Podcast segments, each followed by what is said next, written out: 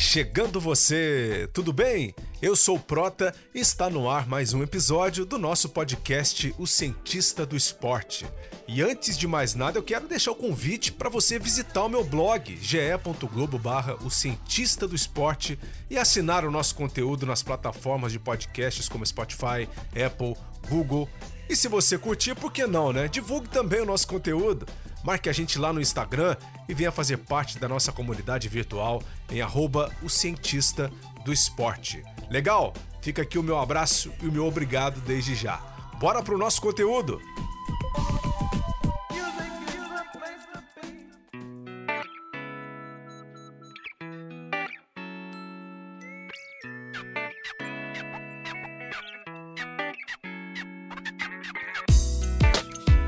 Hoje você vai conhecer um pouco da história do primeiro campeão olímpico da natação brasileira, César Cielo Filho. Nascido em Santa Bárbara do Oeste, interior de São Paulo, Cielo é o perfeccionista inquieto em pessoa. É ainda o mais rápido das águas, detentor dos recordes mundiais dos 50 e 100 livre, estabelecidos em 2009.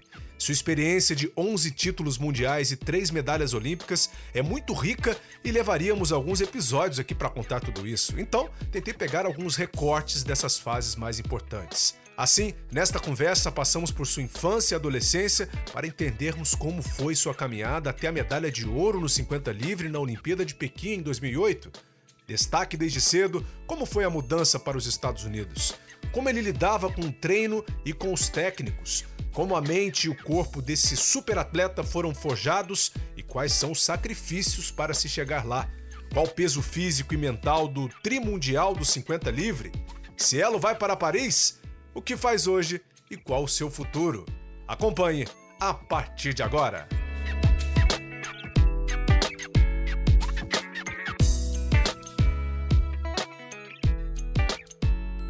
E hoje eu estou na linha com o maior velocista da natação mundial. E eu vou falar hoje com ele, o nosso ídolo, César Cielo, vem chegando você. É uma satisfação te ter aqui no Cientista do Esporte. Seja muito bem-vindo. Eu sempre quis falar isso para você. Seja muito bem-vindo ao Cientista do Esporte. Tudo bem? Fala, Prota. É um prazer estar aí com você e poder expor um pouco das minhas histórias, das minhas experiências, né, de forma bem direcionada aí pro, pro pessoal que escutar a gente. É, um, é uma honra aí poder passar uma hora falando de esporte com um cara que manja muito. Opa, a gente foi companheiro, né, numa transmissão também durante a Olimpíada, uma experiência bem bacana poder compartilhar um pouquinho de alguns momentos da prova dos 50 metros com César, né? A gente viu lá o Bruno Fratos nadar as eliminatórias, o Bruno Fratos depois veio a ganhar a medalha de bronze também, né? Os recordes do Cielo não caíram, os recordes mundiais, né? A gente vai falar disso aqui também. E é bacana a gente poder conversar aqui hoje, César, para poder entender também um pouquinho uh, dessa sua trajetória, né? Que é longa, que é uma trajetória de talento, mas de muito esforço. Eu queria iniciar pelo começo, certo? Porque Sim. você me falou uma coisa que me chamou muita atenção e eu tenho visto você também fazer algumas campanhas recentemente aí no seu Instagram, que você era asmático, né? Que você é asmático ainda, né? Foi essa forma, foi isso que te levou até a natação, que a sua família, na verdade, colocou nos esportes aquáticos para você tratar isso, melhorar isso? Como é que foi esse seu início? Não, Proto, olha, na verdade, é, é, o início que eu tive com a natação foi, foi realmente para ter um aprendizado de sobrevivência na água. Né? A gente tem uma, um histórico muito grande esportivo lá em casa. É, então, meus pais eles sempre incentivaram a prática esportiva, mas na verdade eu comecei no judô, né, quando eu tinha seis anos de idade. Minha mãe gostava muito da questão da disciplina, né, que o judô traz, principalmente nessa idade que, que os meninos, eu tenho em casa de seis anos agora, os meninos estão, meu, fogueta, né, aquela coisa que só quer aprontar, só quer fazer coisa doida, e aí minha mãe na época propôs eu fazer o judô. O problema que eu tive no judô, e eu acho que é uma coisa que acontece até hoje, Prota, é que assim, eu era muito maior que os, né, os, os, meninos que estavam na minha categoria, na mesma idade que eu. E aí eu, com seis anos, eu estava lutando contra meninos de oito né? E dois anos, quando a gente está falando aí de meninos de 6, 7 para 8, 9, é uma diferença muito grande. Então, é, eu sou um ex-judoca muito frustrado, porque eu só apanhei, cara. Eu só. Foi, eu tive um período muito difícil, que eu, assim, eu, eu, eu realmente tinha uma desvantagem muito grande na questão de coordenação motora, né, de atleticismo que esses dois anos faziam de diferença para mim. E, e, ao mesmo tempo, com a minha idade, o professor achou que seria até desleal um menino que era muito mais alto estar tá junto com os meninos menores. E aí eu decidi não, não ir mais para aula, estava sendo muito chato mesmo. Minha mãe acompanhou e nesse momento ela até concordou comigo. E aí eu comecei a pensar na natação, jogava um pouquinho de vôlei na escola, na época, na boa época, né, Proto, que ainda tinha educação física de verdade na escola, não verdade. é mais essa, vamos falar, essa vergonha que está acontecendo hoje em dia, né, com a educação física. Então, eu comecei a jogar vôlei na escola e fazer natação no clube, mas a natação foi por conta de, de sobrevivência na água. A gente viajava muito de para pra praia, né, para alguns hotéis nas férias, e meu pai, basicamente, eu lembro muito bem, ele falou assim: ó, não queremos mais ficar de olho em você o tempo inteiro. Vai aprender a nadar, se vira na piscina. E foi engraçado, que tem coisa que é difícil explicar, né, Prota? Mas, cara, eu caí na piscina. Eu, eu não, de forma nenhuma, vou falar que eu sabia onde eu ia chegar. Mas eu sabia que eu estava num meio que era para mim. Eu sabia, parecia que eu tinha me achado. Nos primeiros momentos de piscina, eu parecia que, assim, era uma coisa que eu queria fazer, era um ambiente que era magnético para mim, ele me chamava para voltar. E, e aí foi aí que começou essa, esse amor com a piscina, né? Com oito para nove anos ali para aprender a nadar, mas ali em questão de poucos meses de aula eu já comecei a me destacar, ganhar os festivais do clube e a gente viu que, que eu tinha uma facilidade ali com, com o meio aquático. Que legal, né? Você, você então sempre foi uma, uma criança alta, né? Hoje uh, você tem 1,95, né? É, se a gente for pegar aí a média de nadadores mundiais, né? Você tá ali também, você tá junto deles, né? Hoje a gente sabe que isso é um, é um fator muito importante, né? Aquela coisa da envergadura. Você acha que as suas características físicas já desde cedo elas te favoreciam também? Ou era uma experiência física e motora que você já tinha tido na sua vida e que te ajudou, né? Pelo fato da sua família sempre te encorajar, sempre gostar de você ser envolvido com esporte? Eu acho que muito mais do que os atributos físicos, porque isso, é, isso é uma das grandes falhas do Brasil, né? Vamos falar do esporte brasileiro como um todo, que a gente acaba direcionando os meninos aí para jogarem vôlei, basquete, depois que eles ficam bem altos, né? E aquela coisa, ah, agora que você está com quase dois de altura, vai lá jogar vôlei. E aí depois a gente mesmo que, que demora para dar esse diagnóstico para um cara desse, depois fala assim, olha lá, aquele cara é um grandão bobão porque ele não teve estímulo desde cedo. Né? E eu acho que um dos trunfos que a gente teve na minha carreira esportiva foi esse estímulo constante desde pequeno, né? De, e é, é aquela coisa do interior, né, Prota? É difícil hoje em dia imaginar isso, mas, pô, eu aprendi a andar de bicicleta com, sabe, aquelas coisas de quatro anos de idade, já estava andando sem rodinha, é, você tinha a rua, parece muito bobo que eu vou falar, mas, pô, aquela coisa de jogar amarelinha, jogar taco, né? Então você tem estímulos é, diferentes durante a sua, o seu crescimento que, que fazem muita diferença, porque se só o aspecto físico né, fosse um diferencial tão grande, né, o próprio jogador de basquete lá da China, né, o, eu esqueci o nome dele agora, que tinha 2,30 e pouco, ele devia ser um cara imparável. E ao mesmo tempo, quando colocou ele perto ali do, dos grandes pivôs ali do basquete, né, a gente viu que não é bem assim, né? A coordenação motora e a, a velocidade e agilidade que você tem com os gestos, ela também tem uma influência enorme. Então, a, as ferramentas, assim, vamos dizer, legais na questão de ter braço grande, ter mão grande, ter pé grande, é bom? É bom. É bom para quem sabe usar. Né? Se você não souber usar, não adianta nada. Então, é, eu acho que desse ponto, dentro do, do meu corpo, eu sempre me senti assim um, um, grande explorador do meu corpo, né? Eu, e até o meu treinador lá nos Estados Unidos, ele fala que eu era um grande estudante do esporte um grande estudante da minha capacidade, porque eu sempre eu sempre estava testando o meu limite e eu sabia, eu sempre soube muito bem quais eram as minhas fraquezas, quais eram as minhas qualidades, e eu sabia que não adiantava, por exemplo, eu querer nadar com uma frequência altíssima, como o próprio Bruno, né, que você trouxe aqui na, no começo da entrevista, ele tem uma frequência de braçada muito mais alta que a minha. Se eu tentar aumentar minha frequência para acompanhar isso aí, eu perco completamente a técnica e a eficiência, que é o meu trunfo. O meu trunfo é nadar com menos braçada, com braçadas mais eficientes. Então, é legal ter essas ferramentas, é legal sim, faz diferença no esporte, mas faz diferença para quem sabe usar no final das contas, né? É verdade, bem falado, muito bem falado. Essa e assim esse conhecimento uh, do seu próprio corpo também uh, é algo que você tem que desenvolver, tem que ter o estímulo, né? E quando você tem essa consciência maior, né, de que você precisa dessas ferramentas para você crescer no esporte, fica muito melhor, né? Fica muito melhor. É, quanto que você sentiu aquela virada de chave, sabe? Assim, você foi nadando ali a sua adolescência, ganhando competições. É, eu me lembro, eu tenho uma memória porque eu estive no Rio de Janeiro, lá no Pan-Americano. Junto com a minha irmã e a minha mulher, a gente te viu. Foi a primeira vez que eu vi você pessoalmente nadando naquele PAN de 2007, ganhando uh, os 50, os 100. Eu falei, cara, quem que é esse cidadão aí? Né? Porque chamava, não, porque chamava atenção. Eu nunca tinha te visto assim pessoalmente, né? É, você tinha lá os seus cabelos enrolados, né? Aquela coisa cacheadinha. Você falei, cara, que é esse cara, bicho? De onde ele surgiu? É, quando que você teve, sabe, aquele clique, sabe? Assim, uhum. ah, poxa, é isso. Vai dar certo. Eu vou chegar a um lugar bem legal na minha vida. Olha, Prota, tiveram momentos assim na minha vida, né? E eu acho que tanto os resultados quanto esses, vamos dizer assim, esses momentos aí de é, eureka, né, que a gente tem de vez em quando, eles, eles evoluem junto com os resultados. Porque eu lembro a primeira vez que eu, que eu tive esse momento, eu falei assim, pô, acho que eu vou ser um cara bom, meu. Eu vou fazer uma bagunça aqui no, no, no Brasil. Aí deu um tempo, falei, pô, acho que eu vou ser bom aqui um pouco mais, no meio dessa universidade americana aqui, eu vou bagunçar esse negócio. Aí dá um tempo, pô, agora eu vou. Então, assim, é engraçado porque a gente vai criando essas referências a vida inteira.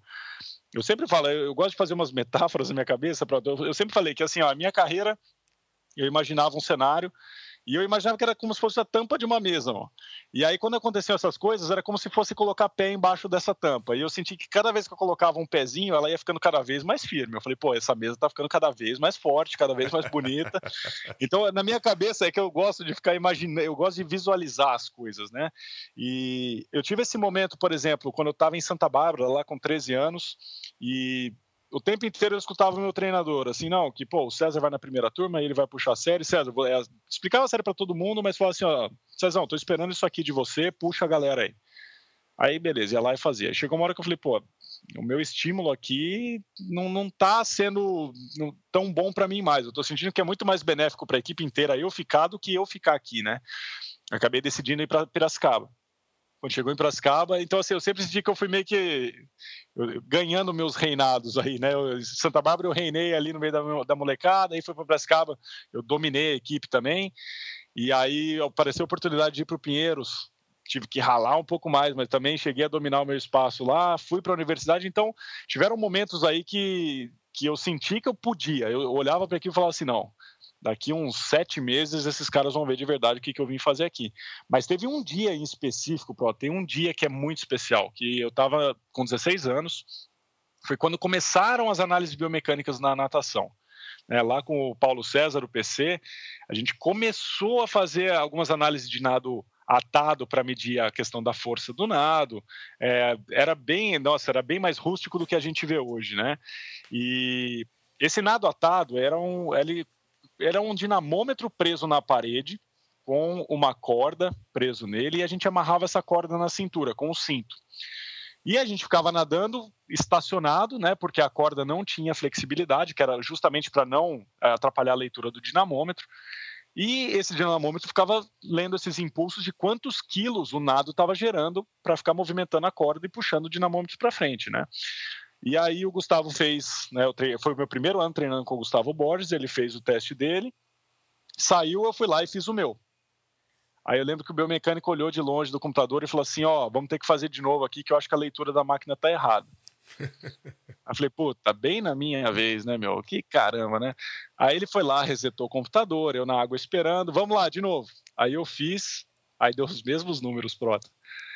Aí ele olhou, ele falou, aí ele chamou o treinador e falou assim, ó, oh, foi bem melhor que o do Gustavo. Aí todo mundo olhou e falou assim, mas esse magrelo aí, essa coisa, essa, esse Olivia Palita aí na piscina, não?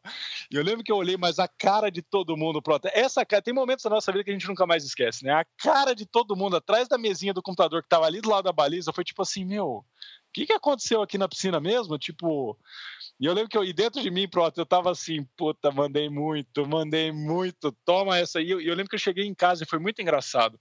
Eu olhei para minha mãe e falei assim, mãe, eu não sei até onde nós vamos chegar com a natação. Mas eu falei, ó, olha para os tempos do Gustavo, esses tempos eu vou bater. Eu não sei se eu vou chegar a ser campeão olímpico, porque eu, eu sabia que o 49-0, por exemplo, dele de 96 não seria suficiente para ser campeão olímpico de novo. E eu falei para ela, eu falei, eu não sei se vai vir medalha, eu não sei o que vai acontecer mas aqueles tempos lá eu vou bater. Ela olhou por quê? Aí eu contei a história para ela. E foi aí que a gente começou a falar, pô, que legal, né? Então a gente já tem uma referência bacana de, de onde você está indo, de onde você pode chegar. E as coisas foram eh, acontecendo e a gente tentando espremer as oportunidades, né, Pro? Mas esse dia foi, foi bem especial, porque foi um dia que, assim, com 16 anos eu olhei e falei, pô, cara, eu tô no caminho certo. Eu tô onde eu tinha que estar tá e tô no caminho certo. Era um ídolo, né? É, você ali compartilhando é, uma análise com uh, um ídolo da natação brasileira, o seu ídolo, e de repente você tem números, né, índices ali melhores, ou seja, a sua projeção realmente ela muda de patamar, né? A, expectativa em cima de você também uh, muda de patamar. É bem legal ouvir essa história, viu? É, quando que veio né, essa programação de você ir para os Estados Unidos assim? Falou bem, o Brasil para mim já deu o que tinha que dar, eu preciso ir para fora. Como é que foi esse planejamento? Como é que foi também essa essa grande mudança, né? O que veio a calhar para você naquele momento? Olha, vou ser, e ser bem sincero com você e com quem estiver ouvindo a gente aí. Uh, não adianta ser só bom e estar tá no lugar certo e fazer as coisas certas. Chega uma hora que você precisa de um tapinha do destino, um tapinha de sorte. Cara, eu estava no segundo colegial, né? Nesse ano que eu contei a história aí da análise biomecânica, que foi 2004, foi o ano da Olimpíada de Atenas. A gente sabia que a, que a natação brasileira teria uma transição muito grande. Né? O Gustavo já tinha anunciado que ia aposentar, a gente sabia que o Xuxa também já estava aposentando. E a gente teria um mundial de piscina curta. Eu sabia que por conta deles irem ainda para Atenas, eu não tinha chance nenhuma de classificar para o revezamento. Né? Era o mesmo revezamento que nadou a Olimpíada de Sydney e chegou em terceiro, era basicamente o mesmo revezamento que nadaria em Atenas. Então eu sabia que ainda para mim ali com 16 anos era uma coisa muito difícil. E, mas eu sabia que na sequência da, da Olimpíada, mais ou menos um mês depois, teria um Mundial de Piscina Curta que eu sabia que ninguém ia querer participar, porque os caras sairiam da, da Olimpíada cansados já do ciclo olímpico, para que, que eles vão para o Mundial de Curta? Eu falei, bom, é a chance de eu classificar para o meu primeiro Mundial né, e, e começar a entrar na seleção brasileira. Só que esse Mundial foi em Indianápolis, Prota. E aí é, é aí que o tapinha da sorte do destino entra. Se esse Mundial tivesse sido na Polônia, tivesse sido na Rússia, na Austrália, não teria acontecido o que aconteceu. E o que, que aconteceu? Eu saía das provas lá no Mundial de Indianápolis, que aí eu acabei conseguindo de fato classificar para essa seleção. O Gustavo aposentou mesmo, o Xuxa já, já começou a nadar menos, os atletas, o Carlos Jaime já não quis participar também do uhum. Mundial de Curta. Então aí eu, pô, eu fiquei em sétimo no Troféu Brasil, saíram todos esses caras, eu ganhei o 100 livre lá e classifiquei para a seleção. Chegando lá, é, eu não imaginei que saindo das provas quando eu competia, estariam muitos e muitos olheiros de universidade acompanhando aquele Mundial. Olha porque só. era em Indianápolis. E aí eu vi que eles tinham papéis, todos com, com marca-texto, com nomes marcados, eram nomes de pessoas que estavam terminando o colegial que poderiam ser futuros aí é, recrutas da universidade deles. Então eles, eu, eu achei que eles estavam né, fazendo aquele highlight ali nos nomes mais importantes, mas não, eram nomes que seriam possíveis nadadores da Universidade Americana. E eu vi que meu nome estava em algumas, algumas uh, pastinhas ali, né? E aí eu saía da prova esse treinador com a camisetinha polo, que é americano, é mestre nisso. Camisetinha polo, boné da universidade, chegava com o cartãozinho, entregava o cartão, falava assim: é o seguinte, acabei de te ver nadar, como que tá a sua, sua condição acadêmica? Você está terminando o colegial? Eu falei: ó, tenho mais um ano e meio de colegial tal. Ele, então é o seguinte, como está o seu inglês? Meu inglês eu me viro tal. Então é o seguinte, se você melhorar o seu inglês e tiver vontade de vir para os Estados Unidos, me manda um e-mail, queria te oferecer uma bolsa 100% da minha universidade. Só que assim, eu escutei isso, Prota, de 17 universidades. Meu Deus. Porque eu tava, eu fui, eu, eu classifiquei na raia 2 para a final do 100 livre, né, do Campeonato Mundial, eu acabei sendo um dos finalistas. A gente ficou em segundo no 4 por 100 livre, eu fiquei em nono no 50 livre nesse Mundial e eu tinha 16 anos. Né? Então o cara olhou, ele falou: Meu, esse cara tem mais um ano e meio para chegar em mim. É bom porque ele tem um ano e meio para estudar inglês, ele vai chegar aqui muito mais forte. Então, na cabeça deles, e eu vejo hoje como que eles pensam né, nessa questão de recrutamento, eu voltei para casa, eu lembro que eu, eu, foi, foi um dia muito. Assim, é um dos dias que eu tenho mais satisfação de lembrar, Prota. A gente sentou na mesa de jantar, eu abri os, os cartõezinhos que eu recebi em cima da mesa, e eu, eu brinquei com meu pai. Eu falei, e aí, pai, para onde a gente vai? Né? Porque a gente tinha proposta de tudo quanto é lado, a gente tinha muitas propostas. Tinha, eu vou falar para você, da Universidade de Michigan, a Universidade da Flórida, lá em Gainesville, Arizona, em Tucson, tinha eh, a Universidade de Auburn, tinha, assim, eu, eu poderia basicamente escolher, né, para onde eu ia. Então, a, o Mundial de 2004 em Indianápolis, ele mudou minha vida, ele abriu um, uma, uma, possibilidade que eu não imaginei, é, acontecer de uma maneira tão natural, porque eu não precisei ir atrás de nada, né? Tudo apareceu na minha vida.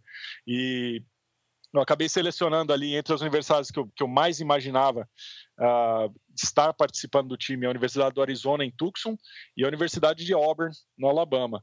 Mas de novo, é, eu senti que a Universidade de Auburn, prota, foi que nem Capsina. Tinha, tinha um imã me chamando para lá. Eu não sei te explicar por quê. Eu não sei até hoje, mas dentro de mim era assim.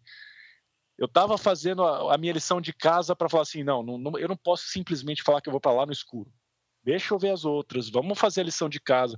Mas era assim, vamos fazer a lição de casa só para ninguém encher meu saco, porque eu sei que eu vou para obra. Olha tipo, só. Eu, eu tá, eu, são coisas Lá no que fundo da já vida... era uma coisa que você já tinha decidido, né? Cara, da, partir da hora que eu conversei com o treinador lá, na, lá no Mundial já, a hora que ele apertou minha mão, eu falei, puta, eu vou treinar com esse cara. Então, são coisas da vida muito louca aí. E, e aí tudo aconteceu dessa forma. A hora que eu vi, eu estava fazendo as provas, né, para poder ingressar na universidade. E aí, final de. Isso foi é, mais ou menos outubro de 2004. E aí, em agosto de 2005, eu já estava ingressando na universidade lá, lá nos Estados Unidos. Caramba, incrível, hein? Incrível. Porque é, essa seria a minha pergunta para você. Por que Auburn, né? Porque, é, quais foram os critérios que você usou para ir para Auburn, né? E, e assim, tinha que ser algo que te fizesse bem, que soasse bem na sua alma também, né, como atleta. Exato. Né? Porque exato. você estava mudando assim, de país, cara. É. Exato. E, e, foi assim, ó, eu vou falar para você, é, de certa forma, a minha ignorância na época, ela foi um, um, uma bela de uma ajuda, porque se você imagina em sã consciência um menino de 16 anos olhar para a Universidade de Michigan e falar assim, ah, obrigado, gente, aí é muito frio que, que, menino, assim, se, se, eu, se, o meu filho fizer isso hoje, eu esgano ele. Eu vou falar assim, você tá de brincadeira, velho. Você vai lá. Né, a gente vai dar um jeito de você ir pra lá, meu. Você tá doido. Passa frio quatro anos, aguenta. É uma das melhores universidades do mundo. Né? E eu simplesmente, na época, falei assim, cara, não dá pra viver no frio essa foi minha resposta para os caras, tipo assim, então, de certa forma, a minha ignorância, ela, ela ajudou muito. E, assim, é difícil explicar, né, mas assim, cara, eu cheguei lá, Auburn tinha uma, uma, piscina aberta, uma piscina fechada, tinha uma estrutura que a Universidade do Arizona não tinha, mesmo sem eu saber, que eu não fui muito atrás disso. E eu fiquei pensando, porque depois eu acabei me mudando para o Arizona em 2014 e lá só tem piscina aberta. Só que o inverno fica zero grau do mesmo jeito, né? O, o deserto fica frio do mesmo jeito. E eu fiquei pensando, eu falei, pô, se eu tivesse vindo aqui com 17 anos, nessa piscina aqui, com zero graus fora da água, eu teria ido embora em seis meses. Então é assim, até, até nisso Auburn foi sem querer uma escolha que eu, assim, tudo que eu paro para pensar, eu falo assim, porque eu não estava preparado para muita coisa que Auburn meio que supriu. E foi é engraçado pensar nisso, porque parece parece história, parece de mentira. Se você visse no filme, você ia falar que era, que era, que era mentira. Mas parece que Auburn assim, tinha tudo que eu precisava para não desistir do negócio, porque lá no Arizona eu ia provavelmente com a piscina aberta ia ser um empecilho. A equipe lá na época, pronto, eles tinham acabado de sair da, da, da Olimpíada de Atenas, era aquele revezamento 4% da África do Sul. Hum. Os quatro treinavam lá. Nossa. E era por isso que eu estava gostando muito da ideia de ir para lá. Que eu falei, pô, eu vou treinar com os quatro campeões olímpicos do 4 por 100 livre. Mas eu falei, pô, e se eu, eu parei para pensar, e se eu chegar lá e só tomar pau? Porque os caras estão em outro nível né? Ah, chegou um menino, ah, legal, senta aí e aprende com os tios aqui, tá? Então, assim, falei, pô, até nisso, né? Nesse ponto, é, Auburn foi, foi uma coisa assim, porque tem, tem isso também, né, Proto? Uma coisa é a gente se pressionar, é aumentar o nível de exigência, mas tem que ser um, uma, um, essa elevação né, da, da busca do resultado, ela tem que ser gerenciável. Você não pode simplesmente, ah, estou nadando para 22 sem livre, ah, os 50 livre eu quero fazer 20. Não, não é assim, amigo.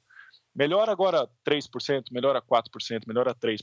É, é uma caminhada, né? Não adianta você querer dar um salto. E, de certa forma, eu sinto que se eu tivesse ido para lá também teria sido um salto muito grande, o choque de, pô, eu mal ganhei um troféu Brasil, de repente eu estou treinando com campeões olímpicos, né? E Auburn, nesse sentido, foi mais acessível aí para o meu crescimento ser mais gradual também. Muito legal. Claro que uh, nem todo mundo, né, quando chega no lugar, consegue se adaptar, né? Ou, ou foi feito para ficar em determinado lugar. Você falou do frio, né?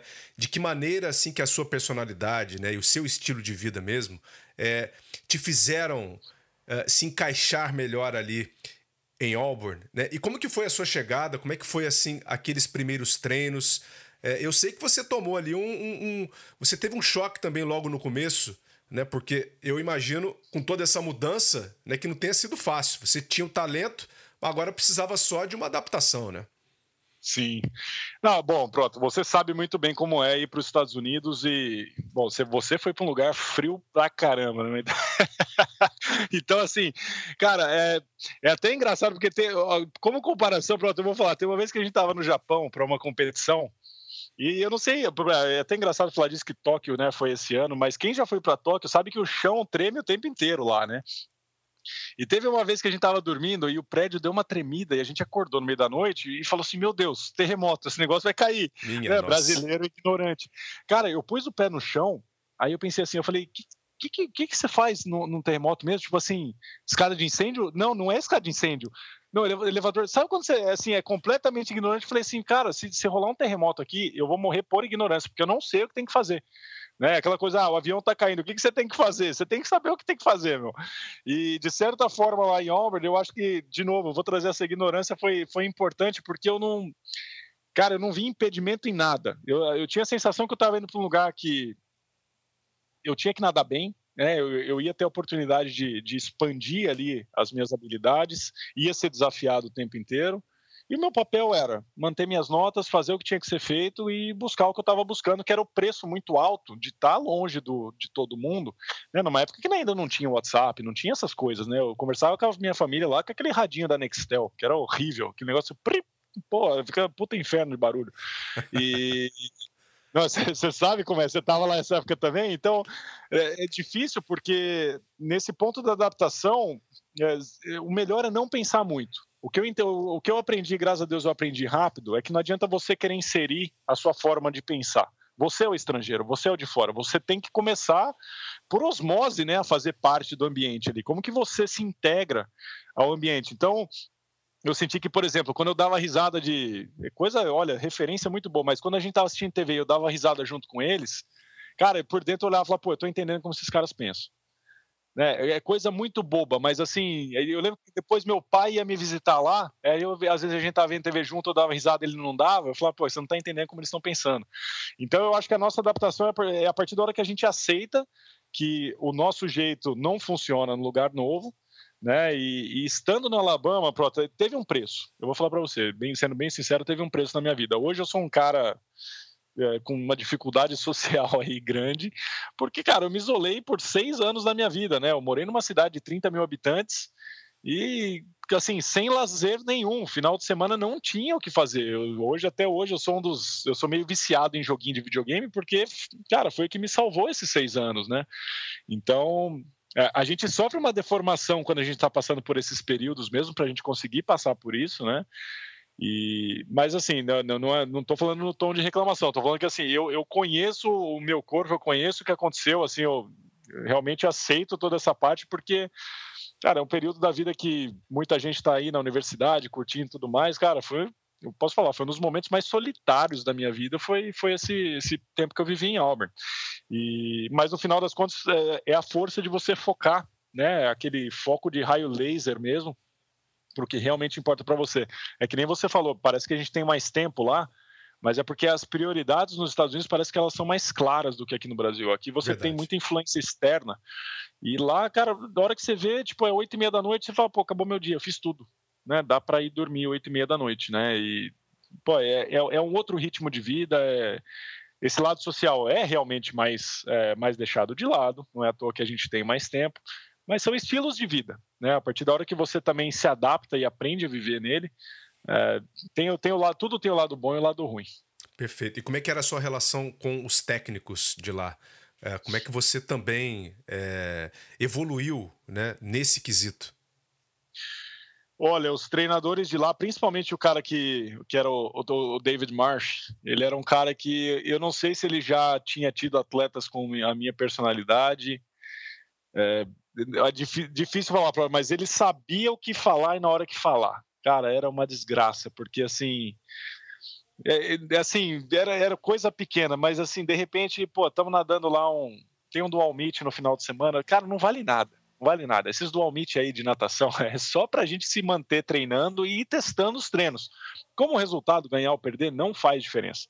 Aí ele chegava lá, só que assim, como não fazia diferença, ele falava: Ó, oh, vou te colocar no 200 livre, no 100 costas. Eu falava: pô, Martin, 200 livre, velho. Aí ele olhava assim para mim e falava: Não, mas eu quero outros tipos de estímulo, não está na hora de você ficar se testando tal. Fica tranquilo que seu caminho está tudo certo. Aí ela falava: ah, Meu, puta, ou nadar o 4 por 200 alguma coisa assim. Eu falava: Puta, Márcio, não tô afim, meu. Aí ele olhava para mim e falava assim: Ah, desculpa aí, eu achei que eu estava treinando um futuro campeão do mundo. Aí eu, Puta, Marchi, que, que eu falei, meu, apertou o botão. Né? Agora você vai ver, aquela coisa pra agora você vai ver então esse 200 livre. Agora eu vou enfiar na sua cabeça esse 200 livre. Então, assim, ele sabia o que falar na hora que, de falar, mas era um treinador que eu vou falar, a qualidade dele era muito mais nesse quesito né, de, de saber conduzir os atletas, de gerenciar o deck da piscina do que o treino em si. Então eu lembro que assim, que nem a gente tinha revezamento, ele falava de um jeito comigo, ele falava de outro jeito com o outro nadador. Então com os quatro nadadores ele tinha uma, uma atitude diferente né, na hora de conversar. E, e comigo, cara, encaixou bem porque ele sabia como me provocar. Ele sabia como fazer isso. Então, quando eu cheguei lá, ele olhava para mim, eu treinava já com o Frederico Busquet, que era o recordista mundial de, de piscina curta na época. Ele olhava e falava assim: ó, tá vendo aquele cara ali, ó? Cara é a sua mira. Até quando você vai deixar ele ganhar de você? Você tem que ganhar dele, meu. Se você ganhar dele, você vai se tornar o melhor do mundo. Eu olhava, pô, beleza, é minha mira, vou ganhar desse cara. Aí a hora que eu ganhei, ele chegou para mim, prota, olhou, mostrou, busquei, mostrou os outros, falou, tá vendo aqueles caras ali, ó? Aqueles caras querem te comer vivo, velho. Você vai deixar eles ganhar ou você vai se manter no topo? Então, assim, era o tempo inteiro esse tipo de estímulo. E eu, cara, eu, eu me alimento muito desse tipo de situação. Tipo assim, eu, eu nunca olhei isso como, sei lá, um, uma coisa ruim. Eu sempre olhei como um desafio positivo do tipo, ah, tá me testando, quer ver o que eu faço? Então toma essa. Então, é, para mim, esse ambiente, essa forma de lidar com a competitividade sempre foi muito positivo. O que é diferente, né, do ambiente também daqui do Brasil, né? É, a gente não vê isso aqui, por exemplo. Aqui, esse tipo de coisa por exemplo, causaria um pouquinho de polêmica, né? Eu acho que não daria sim, muito certo, sim. né? Ou não sei se isso já mudou também. Não, pronto, não, não é, eu, eu falo, né? Nesse ponto, é, assim, no mundo inteiro, não vou nem falar só no Brasil, existem dois tipos de treinador, né? O, o treinador profissional que vai querer extrair de você de uma forma mais bruta e mais grossa ali o que você tem dentro de você, e tem aquele cara que é o treinador que vai extrair de dentro de você de uma forma mais paterna, né? De uma forma mais mais sutil. Então vai, vai muito da personalidade do, do nadador. Tem nadador que vai se sentir assim né, completamente perdido ali e, e a, a, questão do desafio que eu via como positivo, o cara vai ver como um desafio extremamente negativo, do tipo, pô, o cara quer ficar me testando, eu não preciso passar por isso, isso não é o que eu quero. Então, vai muito da personalidade. Eu, eu com esse lado mais, mais próximo, de ser mais amigo do treinador, mais, essa relação mais, mais pessoal mesmo, né, com o treinador, nunca deu certo para mim. Né? Eu, eu, eu, gostava de manter essa distância entre, entre mim e o treinador, principalmente assim no aspecto profissional, porque quando eu estava querendo fazer alguma crítica, assim, eu, eu queria chegar para o treinador e falar, pô, o treino tá ruim, meu, a gente precisa mudar alguma coisa, ó, isso aqui tá acontecendo, isso aqui, isso aqui. E, e, quando você tem uma relação pessoal, aquela coisa assim, pô, você não gosta mais de mim, ah, pô, não sei, você tá chateado com alguma coisa, será que é o treino mesmo? Pô, lógico, é assim, quando eu ia falar, eu falava, lógico que eu treino, pô, irrelevante. Eu tô vindo aqui conversar porque, pô, eu venho todo dia pra piscina para nadar bem no final. Né? E eu não tô vindo aqui falar, eu não gosto mais de você, eu tô vindo aqui falar, o treino não tá funcionando para mim.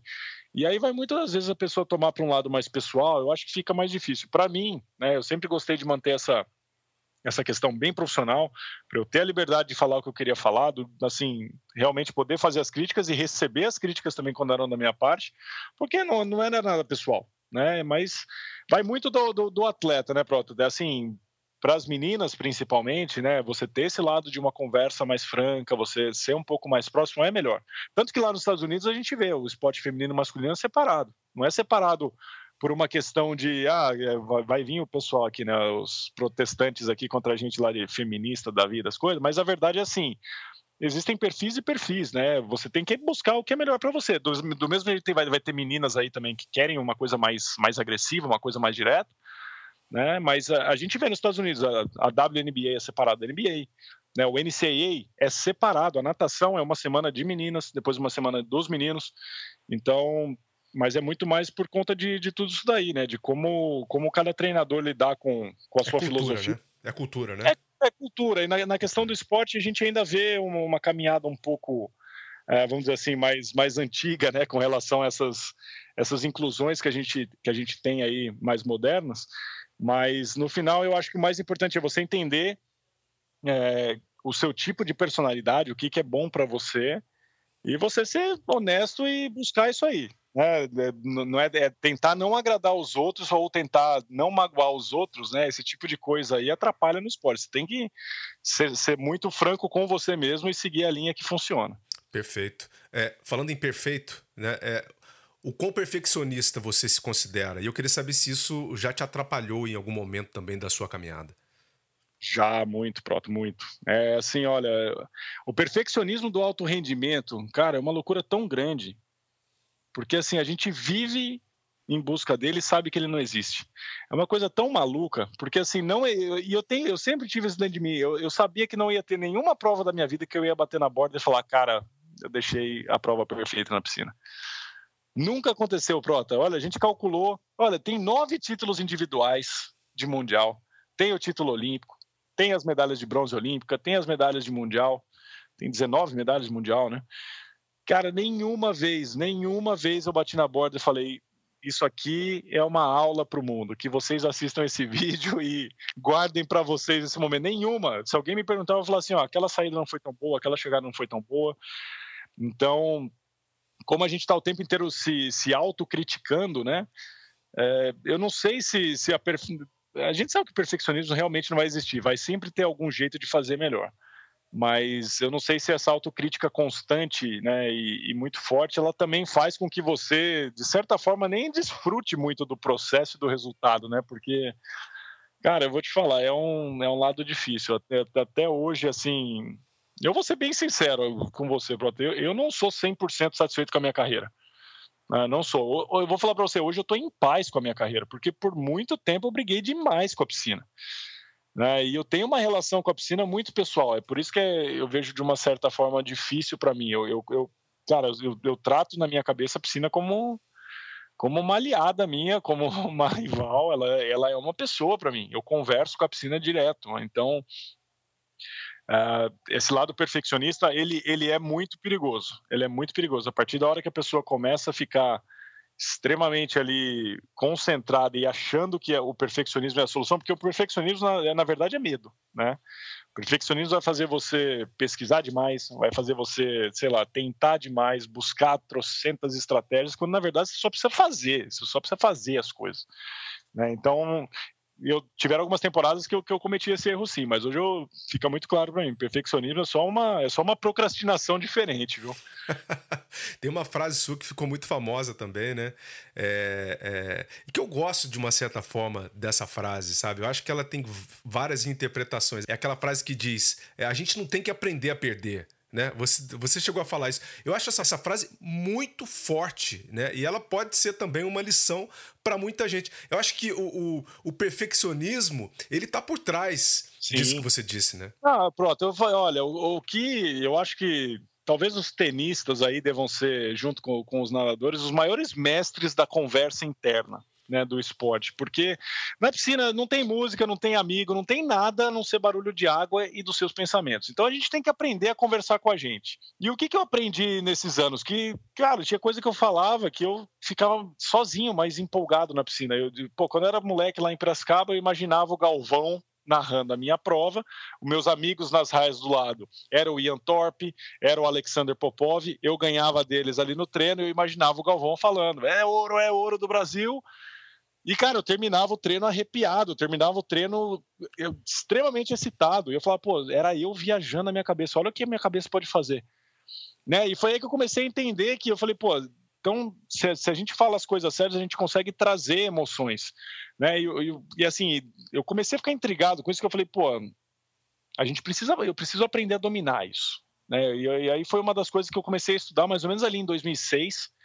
Eu falei, pô, não é possível. Eu falei, isso aqui pode ser uma coisa diferencial para mim. Eu comecei a ir atrás desse monte de coisa de psicologia esportiva, né? Essas coisas de até de coach na época que não era tão grande como está agora.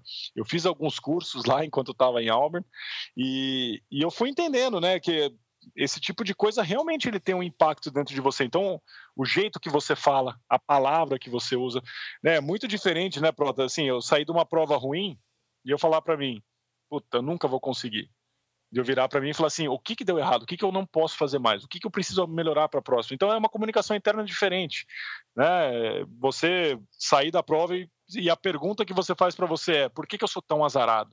Por que, que eu nunca consigo? De você falar assim, o que, que eu preciso fazer para melhorar a partir de agora, que esse resultado eu não aceito mais. Então, é, é, esse tipo de coisa parece extremamente simples, mas, cara, tem um impacto enorme, porque a gente está negociando com a nossa cabeça o tempo inteiro. A verdade é essa, a gente pode às vezes não perceber, mas a gente está o tempo inteiro negociando com ela. O que, que você vai comer, que horas você vai dormir, o que você tem que fazer. O seu lado preguiçoso está assim, pô, será que precisa fazer agora? Não dá para esperar um pouquinho? Pô, será que a gente não vamos comer uma pizza? Pô, do que, que você está afim de comer? Olha, olha essa pergunta, o que, que eu estou afim de comer? Né, um, um ultra campeão ali do esporte ele vai perguntar o que, que eu preciso comer. O que, que meu corpo precisa para dar energia para treinar depois? O que, que eu devo comer? E olha, é uma palavra. Em vez de falar a fim de comer, você fala devo. O que, que eu devo comer? Né? E, e assim, é, quando a gente fala, pô, tem que aprender a perder. Eu, eu, cresci escutando isso. Tem que aprender a perder. Eu falei, mas não quero ser perdedor. Por que, que eu tenho que aprender a perder? Então, assim, é, isso sempre me incomodou e começou a me incomodar quando eu fui ficando mais velho, que eu falei, pô, então, as palavras, elas têm significado dentro da sua cabeça, você querendo ou não, você aceitando ou não. Então, tem que aprender a perder entende que passou meu, a sua oportunidade. Você tentou, não deu certo. O que dói não é perder, é saber que não pode tentar de novo. É, o que dói não é perder, é saber que você não deixou o seu melhor quando a oportunidade apareceu. Eu sempre falo, é uma das coisas que eu, que eu bato muito, Prota, na clínica, eu falo, não existe derrota quando você deu o seu melhor. Não existe. Não existe. Quando você tem a, a certeza, a, a consciência de que você deixou o seu melhor, cara, você pode chegar em penúltimo.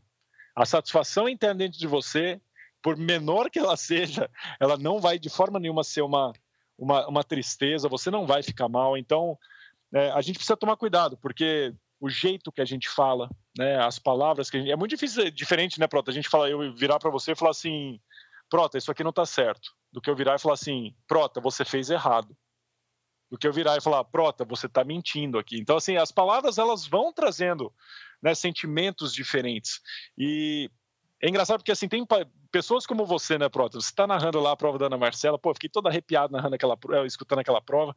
Cara, você mexe as pessoas com palavras, né? Isso que é interessante.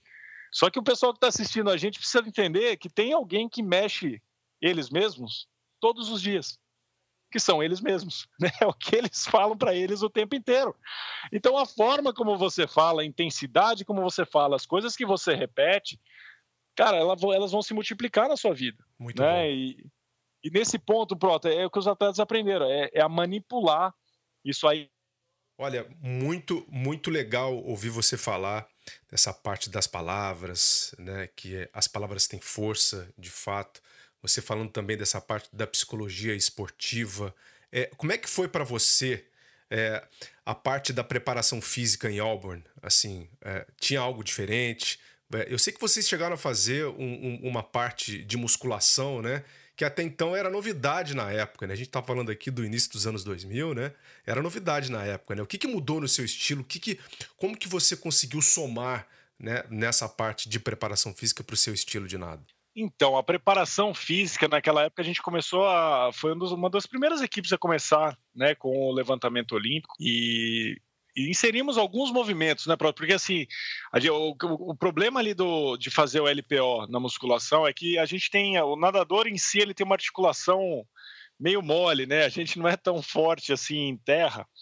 E alguns exercícios ali acabavam machucando né, os nadadores e atrapalhando uma temporada, né, com dor nas costas, uma dor no joelho ali. Então, a gente acabou inserindo só para esse grupo um pouco mais forte, eu fazia parte deles, né, de nadadores que tinham ali uma coordenação motora fora da, fora da piscina. E eu senti uma evolução, cara, assim, gritante de uma maneira muito rápida. É, esse trabalho que ele é muito, ele envolve bastante, né? Chega a ser neurológico, né? Não é só a questão de levantamento de peso, não é só a questão de fazer um supino, fazer um agachamento. É, o movimento complexo, né? Quando a gente envolve o corpo inteiro, como é, é realmente é, é, é um movimento que, que traz benefícios muito grandes, né? E como um dos, eu posso, assim, eu sinto que um dos grandes trunfos que eu, que eu tenho, né, como dentro das habilidades aí no esporte, né, é que eu sempre tive uma coordenação motora bacana. Eu sempre tive facilidade em aprender coisas novas uhum. é, e colocar em prática né, essa, esses gestos aí ou até sugestões de técnica que meus treinadores passavam. E aí eu peguei o LPO com uma certa velocidade, eu senti que, que a minha potência e explosão na piscina aumentou bastante com isso. É, a minha saída, principalmente, ela evoluiu muito. Eu sinto que de 2006 até chegando, chegar lá na Olimpíada de Pequim, a saída ela realmente deu uma, deu uma evoluída muito grande. E, e aí foi, foi ficando cada vez melhor, né? Porque a hora que você entra no ritmo, vai aprendendo, você dá mais abertura para o treinador explorar ainda mais né, as ferramentas que ele tem. Então, por isso que eu acho que o, o, ápice do ápice ali foi o Mundial de Roma, da nossa preparação, porque eu acho que foi quando a gente conseguiu colocar tudo de verdade que a gente foi experimentando e tentando, né, que foi um ano depois de Pequim.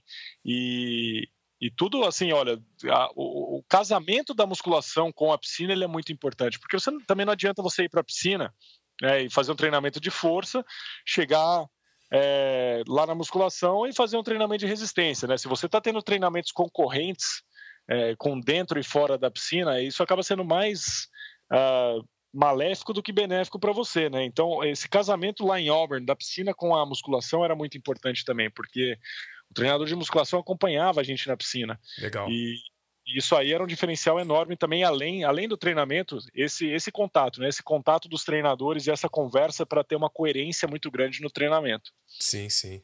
Bem, esse ano de, uh, de 2008, né, já ali na sua reta final de preparação para os Jogos Olímpicos de Pequim, é, você recebeu a notícia também de que o recorde mundial dos 50 metros tinha caído, né? O Eamon Sullivan, australiano, tinha conseguido quebrar esse recorde. Como é que foi para você, né? Você super competitivo, treinando em ano olímpico, uh, já com uma marca na cabeça, sabendo que o recorde mundial tinha acabado de ser quebrado. Foi duro, Prota, foi duro porque em sequência teve o campeonato europeu e o Bernard também foi lá e quebrou os dois, ele quebrou dos 50 e o dos 100.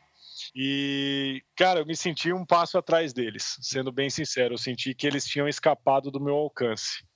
Né, quando eu vi o recorde do, do, do, Sullivan, quando depois eu vi o Bernard nadando, eu falei, putz, esses caras acho que não vai dar. Né, mas eu estava focado em, em, fazer tempos muito próximos do que eles tinham feito. Né, mas eu, eu senti que, que, assim, de certa forma, eles deram uma passada mais larga do que eu podia. E, de certa forma, assim, a medalha de ouro seria muito, muito difícil mesmo. Parecia que, assim, os dois estariam brigando pelas duas provas. Mas eu tinha, assim, na cabeça que tinha um lugar no, no pódio sobrando e que eu tinha que fazer o meu melhor, continuar fazendo o meu melhor. O que foi difícil nessa temporada, pronto, foi que eu tive uma temporada muito ruim na questão de resultados antes de Pequim. Né? Eu fui conseguir nadar bem realmente só na Olimpíada. Eu tive competições muito duras é, antes da, da, da, Olimpíada. Eu fui para o Mare Nostrum, não cheguei entre os três em nenhuma prova que eu nadei. É, nas duas etapas que eu nadei, que foi a de Barcelona e foi a de Canet, uhum. né, eu fui participar de outras competições, eu acabei perdendo para um monte de nadador, então assim, foi uma temporada que parece que não funcionou, né, eu, eu tive uma constância de tempo muito grande, eu nadei para 21,7, 21,8 o tempo inteiro, né, mas cara, não ganhava de ninguém. Eu era 21-7, 21-8 o tempo inteiro em segundo, terceiro, quarto. E aí, quando chegou na Olimpíada, eu estava um pouco desacreditado, para ser bem sincero, porque eu sentia que eu estava nadando bem, mas não bem o suficiente. E aí veio aquele revezamento 4 por 100 livre, que o, que o Sullivan também já nadou muito bem, os franceses já nadaram muito bem. Então, assim, ah, eu vou falar, aquele, aquele período ali foi muito difícil, porque eu, sinceramente, até o dia da final do 100 livre, eu não me via no pódio, não. Olha só. Que coisa louca. Bem, eu queria falar sobre isso, porque aí você foi, nadou o 100 livre em Pequim, ganhou a medalha de bronze. Eu queria saber de você qual foi a importância dessa medalha, né? E qual que é o impacto de ter vindo antes também do ouro uh, ou da sua prova nos 50 metros. Ela é a medalha mais importante, Prota, a medalha de bronze. Olha, o pessoal pode falar que a medalha de ouro é mais importante e é para o esporte, ela é a mais simbólica, mas não é para mim. Né? Para mim, essa medalha de bronze do 100 livre ela tem um peso extremamente maior, mas infinitamente maior do que a medalha de ouro do 50. E eu posso falar que eu fiquei tão emocionado na do bronze quanto na do 50, que ninguém fica filmando o terceiro lugar. Né? Eu estava ali emocionado também. E eu acho que o diferencial, na verdade, Prota, foi assim: eu, eu lembro que eu acordei as finais lá em Pequim foram de manhã, né? E eu acordei, desliguei meu celular. Cara, eu lembro que o meu pensamento quando eu desliguei o telefone foi assim, ó, eu pensei, eu falei, eu nadei revezamento no primeiro dia, nadei mal. Eu nadei a eliminatória do 100 livre, nadei mal. Eu nadei a semifinal do 100 livre, nadei mal, quase não entrei na final. Eu falei, eu não posso repetir a mesma rotina de novo. Se eu nadei mal três vezes, eu não vou ser burro o suficiente de repetir uma quarta vez e esperar um resultado diferente. Eu estou repetindo as mesmas coisas e os mesmos resultados estão aparecendo. Eu preciso mudar. Uhum. Então, eh, foi engraçado, porque assim, cara, era seis e dez da manhã eu perguntei para mim, eu falei, o que, que eu preciso fazer para tirar de dentro de mim o que eu sei, o que eu tenho, o que eu tenho de verdade. Cara, era 6 e 10 e é engraçado como a nossa cabeça funciona, né? Eu comecei a escanear o ambiente, velho. Eu comecei a pensar em tudo que você imaginar. Eu podia mudar a estratégia de prova, eu podia mudar o jeito de nadar, eu podia mudar o que eu ia tomar no café, eu podia chegar mais cedo na piscina, eu podia. Eu, eu tava ficando louco. Eu fiquei tão louco procurando resposta que eu fui o primeiro nadador do 100 livre a chegar na piscina. Que eu já estava acelerado. Era 8 da manhã, eu já estava quicando, pensando nas respostas dessas perguntas. Aí que eu parei e comecei a olhar. Falei, pô, o que, que eu tenho que fazer hoje? Eu tenho que nadar o 100 livre. Entrou um adversário meu na piscina. falei, pô, já nadei com aquele cara um monte de vezes um monte de vezes, um monte de vezes. Assim, eu já ganhei dele várias vezes. Pô, eu vou ganhar dele hoje de novo, pô. Eu já ganhei desse cara, eu vou chegar em sétimo hoje. Foi aí que eu comecei a fazer minha conta. Aí entrou mais um, pronto. Aí eu falei, pô, aquele cara era o Matt Target, né? O Target, ele era um companheiro de treino meu em Auburn. Eu, andou, entrou o Target, eu falei, cara, meu companheiro de treino, eu ganho desse cara todo dia na piscina. Eu não admito perder desse cara, eu vou ganhar dele, eu vou chegar em sexto. E aí eu fui fazendo as contas. Aí, nesse meio tempo, pronto, entrou o Sullivan. Eu falei, puta, desse aí não vai dar pra ganhar. Mas... esse aí tá voando, esse aí não dá. Aí entrou o Bernard, eu falei, putz, desse também não, eu paro de entrar gente boa, pô. Eu tava subindo aqui na minha, na minha escala mental. E, e aí, depois de sequência, entrou o Peter, pô, o Peter Van den Hoogenman, bicampeão olímpico da prova. Eu falei, puta, agora os caras me tiraram do pódio. Entrou os três que me tiraram do pódio. E eu, eu olhei pra piscina e eu disse, não, é, é verdade. Pronto, eu olhei e falei assim, cara, eu vou chegar em quarto eu vou chegar em quarto lugar. Aí eu lembro que o Brett veio falar comigo, ele falou, meu, o que, que você tá olhando pra piscina e rindo? E tudo isso aconteceu comigo, pronto, sentado, que nem a gente tá aqui agora, eu e você fazendo essa entrevista, sentado, eu olhando pra piscina, olhando pros meus adversários e viajando na minha maionese. Aí eu falei pro Brett, eu falei, Brett, eu vou chegar em quarto. Aí ele falou assim, meu, da onde você, o que, que que tá acontecendo? São oito da manhã, o que, que que que você tá pensando aí? Aí eu falei, não, aquele, aquele cara, aquele lá, não sei o que lá, eu vou nadar desse jeito, eu vou chegar em quarto. Ele olhou e falou, meu, você é muito louco, você tá vendo seus adversários? Eles viram você nadar, é, viram você nadando mal três vezes. Você nadou mal no heavy, você nadou mal na eliminatória, você nadou mal na semifinal. Eles estão com você fora do jogo na cabeça. Eu falei, é, mas eles deveriam ter me deixado fora do jogo da final. Eles me deram uma raia, fizeram cagada, meu. Ninguém mandou dar uma raia para mim. Aí ele olhou, deu risada e falou assim: bom, sei lá de onde você tira essas ideias, vamos lá, né? E aí eu não cheguei em quarto, né, pronto? Eu empatei em terceiro. Perfeito. Então é muito louco como, como a, a gente tem uma força muito grande na, com relação às coisas que a gente pensa, porque eu estava tão cego até a final que eu queria tanto aquela medalha que eu quase fiquei fora da final. Eu esqueci que eu tinha que nadar para ganhar a medalha. Basicamente é isso, sabe? Tipo assim, eu, eu tava tão focado na medalha que eu esqueci que eu tinha que nadar. A final foi a primeira vez que eu olhei para os meus adversários. Eu não sabia quem, tá, quem estava na final até uma hora antes da final. Eu não sabia quem estava na raia 7 do meu lado. Assim, eu não fui atrás dessa informação, uma informação super importante para você fazer a sua estratégia de prova, para você já se preparar para o seu adversário, para você ter uma noção do que vai acontecer. Eu não sabia disso, eu estava tão focado na medalha que eu esqueci. Eu só esqueci de que eu tinha que realmente bater na parede entre os três para ganhar a medalha. E aí, na, na final do 100 livre, foi quando foi essa pergunta que mudou minha vida. Eu falei, o que, que eu preciso fazer para tirar o monstrinho que eu conheço esse monstrinho que já ganhou um monte de competição, como que eu tiro ele de dentro de mim hoje? E foi aí essa pergunta que, que mudou minha vida, porque aí eu comecei a olhar para meus adversários, eu comecei a pensar no jeito de nadar, e aí eu consegui colocar na piscina lá uma prova que foi suficiente para chegar em terceiro lugar. Bem, você não estava errado, né? Você chegou entre os quatro, né? Só que é. você não estava errado, você não estava errado. Mas, mas você fez melhor ainda, né? Porque você empatou ali e conseguiu aquela medalha de bronze, eu lembro direitinho. É, eu fiquei muito emocionado também, né? Com cada conquista sua. Eu nessa época morava nos Estados Unidos, até que veio, obviamente, a, a, a grande prova, né? É, o, a prova dos 50 metros. Tirou um peso né, das suas costas essa medalha aí e acho que te deu moral, né? Te deu, deve ter te dado uma confiança gigantesca também. Olha, Prota, é como 50 segundos mudam um cenário né, de uma hora para outra, assim, é, invertem, né? Como a coisa vira de cabeça para baixo, porque né, antes daquela final de 100 livre, eu estava na raia 8, como um improvável nadador a chegar ao pódio do 100 livre. Aí eu vou lá, faço aquele 47,67. Um minuto depois eu dou uma entrevista lá pro, acho que foi pro Showa, falando que eu ia ganhar os 50 livre. Então, como, como é louco, né? Como a gente pode virar o cenário tão rápido, né? E o cenário do 50 é completamente diferente. Enquanto no, no 100 livre lá eu estava escaneando meus adversários, no 50, eu pensava assim dentro de mim, pronto, eu falava assim, eu só perco essa prova para mim. Ninguém ganha de mim nessa prova. Eu só vou perder se eu fizer coisa errada. Então, é, é, é, é assim, é um cenário completamente diferente, onde o foco era, cara, faz o que você sabe fazer, não erra, põe na piscina de verdade o que está aí dentro de você.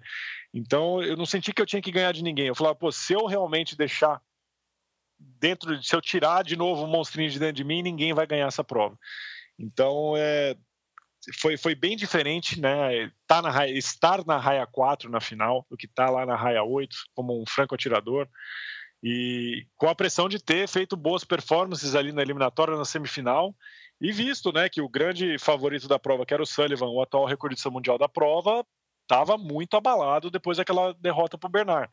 Então, é, olha, é, foi um, assim, era, um é um momento de buscar respostas, que é, que é a coisa do sem livre, que estava buscando respostas, e a do sem livre é uma gestão da pressão né, e do, desses pensamentos internos muito, muito grande, porque o dia anterior da final, depois que eu saí da semifinal e classifiquei para a raia 4, cara, é o nervosismo de 24 horas. Eu senti minha barriga gelada por 24 horas. Para dormir, né? Complicado, hein? Eu, eu, passei, eu terminei a semifinal, eu passei o dia inteiro, até eu ir dormir, eu dormi com a barriga sentindo frio na barriga, meu. Eu acordei, eu desliguei o alarme, eu estava sentindo frio na barriga. Então, assim, é, a pressão de ser o favorito da prova é bem diferente, ainda mais num cenário desse, que assim, é, acontece a cada quatro anos. Então, a, o, a parte da Olimpíada que é difícil é isso. Se você não conseguir agora, você tem que ter a perseverança de continuar mais quatro anos. Então, é difícil, é, é, muito difícil, mas é um cenário completamente diferente. Ali eu eu estava pensando, por exemplo, antes de nadar, pronto, nos 50 livros, eu estava pensando como eu ia comemorar. Aí eu me bati, eu falava assim, não pensa nisso agora. Não pensa, pensa em nadar. O que, que você tem que fazer? Mas olha que cenário louco, né?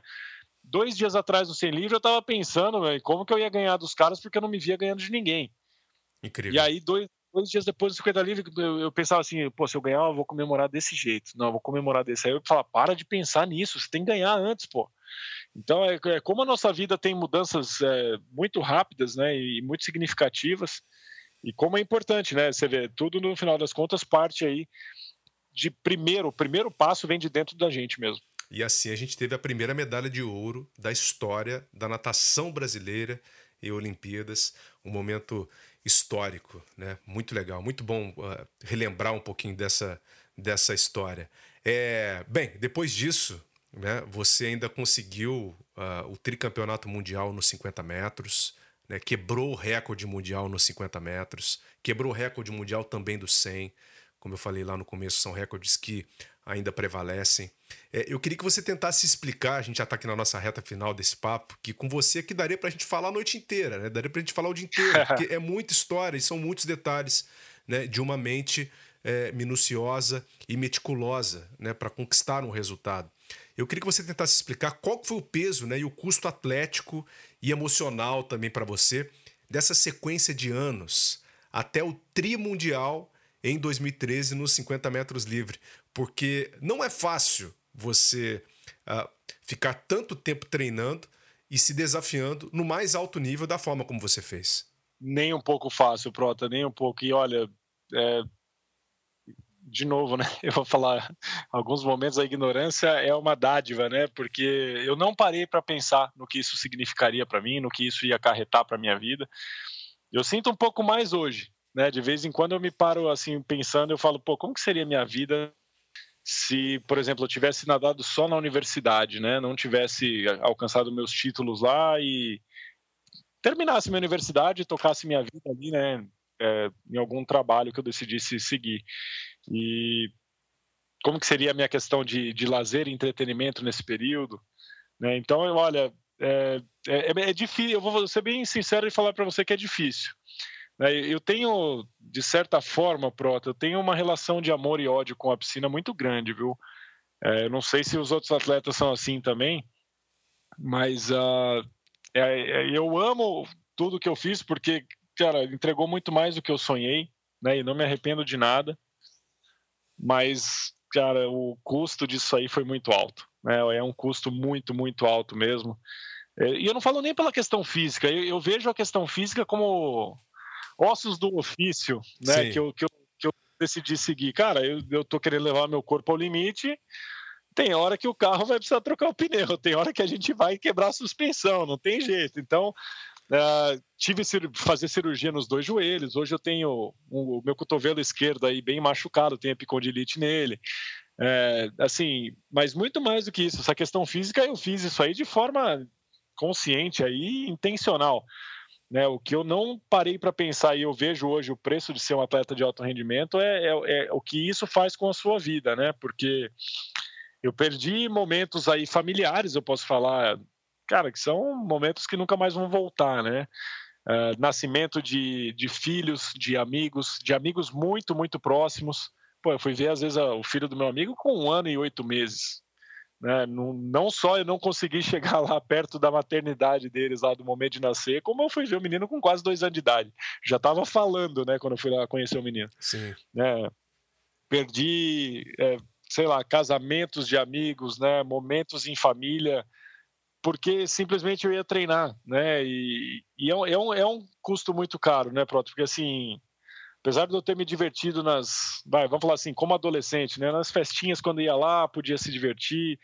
É, não era muito frequente, ia ter que fazer isso, sei lá, três vezes por ano só. Não é uma coisa que eu simplesmente, ah, de sábado eu posso decidir se eu vou ou não. Não, segunda-feira tem treino, só vou poder em alguns momentos do ano.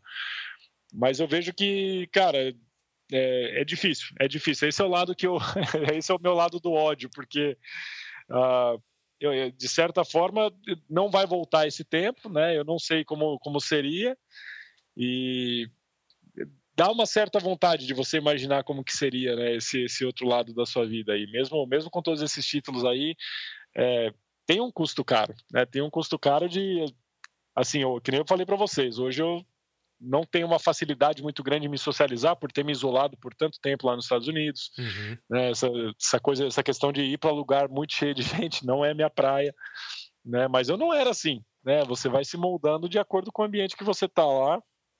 E, e hoje eu sinto que eu não sou das pessoas mais fáceis assim de lidar, mas porque eu fui acabando é, sendo moldado aí por tudo pelas decisões que eu tomei, né? Mas é isso, faz parte, meu. É a decisão que eu tomei. É, graças, eu acho que esse é um dos, dos das coisas mais difíceis, né, do esporte.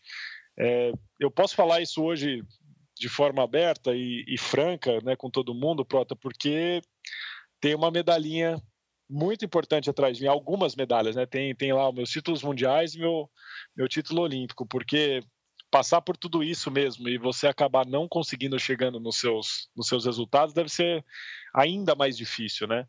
Então, é, a vida de um atleta não é fácil. A gente se aposenta cedo, né, do esporte. Eu falo para você, Prota, eu, eu nunca fiz uma festa de encerramento da minha carreira porque, cara, é uma coisa que me apavora num nível que você não faz ideia. Tipo assim, eu eu sinto assim, ó, só de falar isso, eu sinto que eu estou enterrando uma parte de mim que foi muito importante na minha vida. Então, uhum. é, é uma relação muito é uma relação muito pessoal e muito intensa né que a gente tem uh, com, com, com a piscina. Né? Nesse caso aí é, é o que eu falo, é, ela é extremamente íntima, essa relação. Então, de verdade, se eu fizesse uma festa anunciando a minha aposentadoria, dentro de mim, eu, cara, eu tô sepultando ali é, o monstrinho, né, o César Cielo, campeão ali, que ativava ele poucas vezes na minha vida, mas eu estaria enterrando ele de vez na minha vida. É uma coisa que, cara, eu, eu hoje eu não tenho mentalidade e não estou preparado para fazer isso, não. Então, é, é, difícil. É difícil esse, esse olhar para trás e pensar em tudo isso é, é, a parte mais difícil de todo esse processo. Bem, hoje você está com a sua família em Itajaí, né, Santa Catarina. É, quais são as próximas braçadas aí na vida? Dá para pensar em Paris ou em, um, ou, ou em outra grande competição? É, como é que foi viver né, é, a Olimpíada com o microfone na mão, né, comentando, vivendo as emoções ali do outro lado? Isso não te deu uma animada, não, Cezão? ai, ai, vou falar, ó. É Paris 24, só se, olha, se o pessoal, se vocês aí da Sport TV aí me chamarem de novo, quem sabe, né? Eu acho que o meu papel aí dentro da piscina, eu, com isso eu já estou tranquilo, né? Eu, eu, eu, me sinto em paz aí com, com os resultados, me sinto satisfeito com, com, com, a carreira que eu construí. Não tenho vontade assim de pagar o preço, pronto. Eu, eu olho para a piscina e eu tenho vontade de competir, mas pagar o preço para chegar até aqueles níveis de resultado que eu tive na minha carreira, eu não tenho a menor vontade de fazer isso. Mano.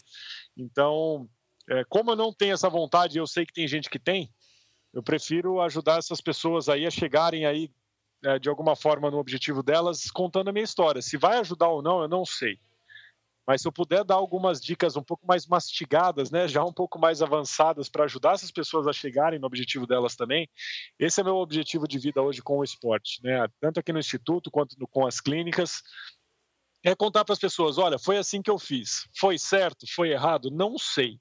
Tá aqui minha história quer experimentar, experimenta, não quer, não experimenta. Eu espero que todo mundo consiga chegar no final das contas aonde está se propondo a chegar. Mas uh, eu sinto que eu tenho muito mais a agregar fora da piscina do que dentro da piscina nesse momento. E essa é a parte mais difícil. Assim como você perguntou do microfone, né, Prota? Cara, você se desassociar da piscina, eu acho que foi a parte mais difícil dos comentários lá da Olimpíada, porque, cara, não tem como, né? Eu olhava meu nome ali no recorde mundial, cara, não queria que ninguém batesse meu recorde do, do mundo, né? E não tem, não vou ser, não vou ser uh, aqui um cara moralista aqui para falar mentira para vocês e ah, estava torcendo pelo melhor. Não, cara, eu, eu tenho uma foto. Uma eu tenho uma foto sua comemorando, uh, lembra? A gente estava lá. Eu tenho uma foto sua comemorando quando o Caleb Dressel não bateu o seu recorde olímpico, né? Naquela eliminatória. Isso é guardável, pronto. Isso aí não pode ficar mostrando para todo mundo, não. Mas no final é isso, assim, ó. Eu, porque, pô, a gente às vezes pensa que, ah, eu não vou torcer contra ninguém, mas, pô, eu não vou mentir para vocês que olhar ali e tem um lado dentro de mim que grita ainda aquele todo esse período que eu passei lá. Mas tenho, assim, é, eu sinto que eu, que eu deixei a minha marca, Prota, na, na minha geração. É, quando as pessoas falarem de velocidade ali nos anos 2000 até os anos 2015 ali, eles vão ter que falar o meu nome e isso me traz um, uma satisfação imensa, saber que eu realmente tive uma, uma influência e uma importância para a minha geração. Agora chegou a hora desses outros caras fazerem o mesmo né? E eu sei que uma hora o recorde vai cair, né? Mas enquanto fica lá, não vou mentir para você que dá, dá um certo prazer toda vez que aparece ali o nome, a nossa bandeira e o meu nome com o tempo ali. Dá muito orgulho, dá muito orgulho. Dá para a gente esperar você também é, ou na beira da piscina, ou trabalhando nos bastidores, é, de alguma maneira fazendo alguma transição também para uma outra posição dentro da natação ou dos esportes aquáticos, Cielo? Pronto, eu não me imagino como treinador, pelo menos não num futuro muito próximo. Eu nunca falo nunca porque sei lá né, o que, que vai acontecer, mas eu não me imagino na borda da piscina pegando tempo, escrevendo treino. Eu acho que não é muito a minha praia, pelo menos nesse momento que eu tenho da minha vida, né?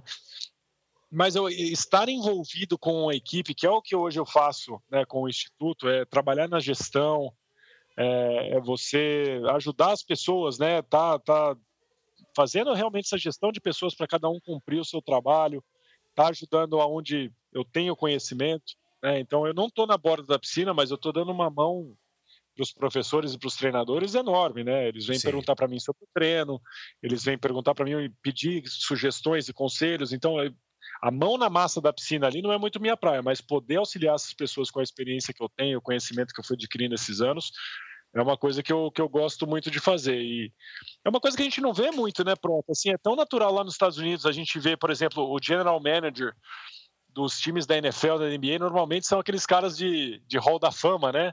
Uhum. Você olha lá, pô, o, sei lá, o GM do 49ers, do São Francisco 49ers, é um, cara, um dos melhores safeties da história da NFL, né? Umas coisas dessas. Você olha assim, ah, agora o, o general manager do Denver Broncos, cara, é o quarterback que ganhou três vezes o Super Bowl por eles. Então eles têm uma, uma tradição, né, de, de realmente trazer de volta para casa os, os atletas bem-sucedidos que a gente não tem aqui no Brasil. A gente ainda, para os clubes, né, a gente vê muito diretor aí que, cara, cai de paraquedas ali. Numa, num posto de diretor de esportes ou diretor de natação, você fala, meu, o que, que você sabe de natação, né? E, e acontece muito. Então, eu espero que futuramente a gente mude e esse seria um cargo aí que seria seria interessante para mim. Olha, Cezão, é, eu tenho que te agradecer aqui mais uma vez, viu, por esse papo. É, e tenho que te agradecer por uma outra coisa também, que eu já te falei pessoalmente, mas é, para a gente encerrar aqui uh, essa nossa entrevista, que para mim é histórica, uh, foi em 2008, assistindo a, a sua vitória na medalha de ouro dos 50 metros em Pequim, que eu decidi ser narrador esportivo, que eu alimentei o sonho de um dia narrar uma Olimpíada, e foi em 2021, ao seu lado, né, que eu consegui concretizar toda essa caminhada também né? É uma história longa, obviamente, eu estou encurtando aqui, eu te contei tudo em detalhe, mas eu queria tornar pública também aqui essa, essa história. E, e eu tenho que te agradecer demais, né? Porque estar com você aqui hoje nesse podcast também, é, comentando e falando sobre a sua carreira, para mim é mais do que especial. Eu gostaria de encerrar aqui esse nosso papo. Uh, contando essa história mais uma vez e, claro, te agradecendo imensamente. A gente vai estar sempre na, aqui na torcida e que você tenha muita saúde aí com a sua família, com o pequeno Thomas, né, que está crescendo aí, daqui a pouco também, né, vai estar, tá, enfim, tomando as decisões da vida dele, né? Sucesso para você, Cielo, e a gente está sempre aqui, sempre torcendo por você. Ah, muito legal, Proto. Eu que agradeço o convite. E olha como o mundo é louco, né? Você fez essa, essa decisão depois de assistir o 50 Livre lá em Pequim. Aí, 13 anos depois, olha como o universo é louco para quem realmente trabalha e tem um objetivo muito claro, né, Prota? 2021 a gente senta juntos para fazer uma narração em conjunto do 50 Livre. Exatamente. E aí, alguns dias depois, você narra o primeiro ouro da maratona aquática da natação brasileira, de uma mulher, né? Que, que momento especial, né? De uma mulher brasileira ganhando, se tornando, né, a maior nadadora de águas abertas da história do esporte.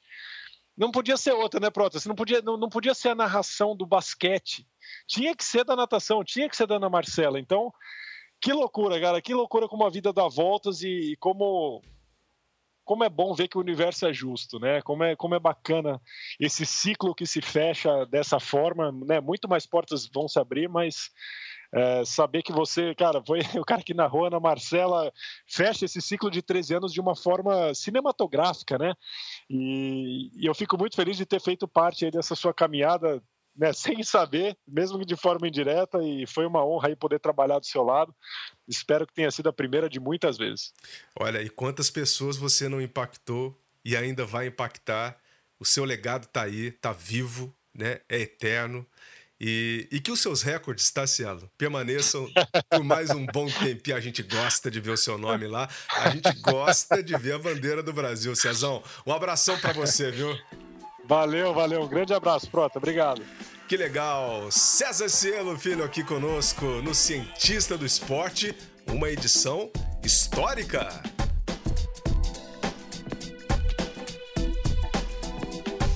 Ai, que beleza, né? Uma edição histórica mesmo, gente. É, eu fico muito emocionado, né? É, principalmente quando eu conto essa história, já contei para alguns amigos e compartilhar essa história aqui com vocês também, assinantes e amigos e amigas aqui do Cientista do Esporte, para mim é também muito especial. Muito obrigado a todos vocês pela audiência, pelo prestígio.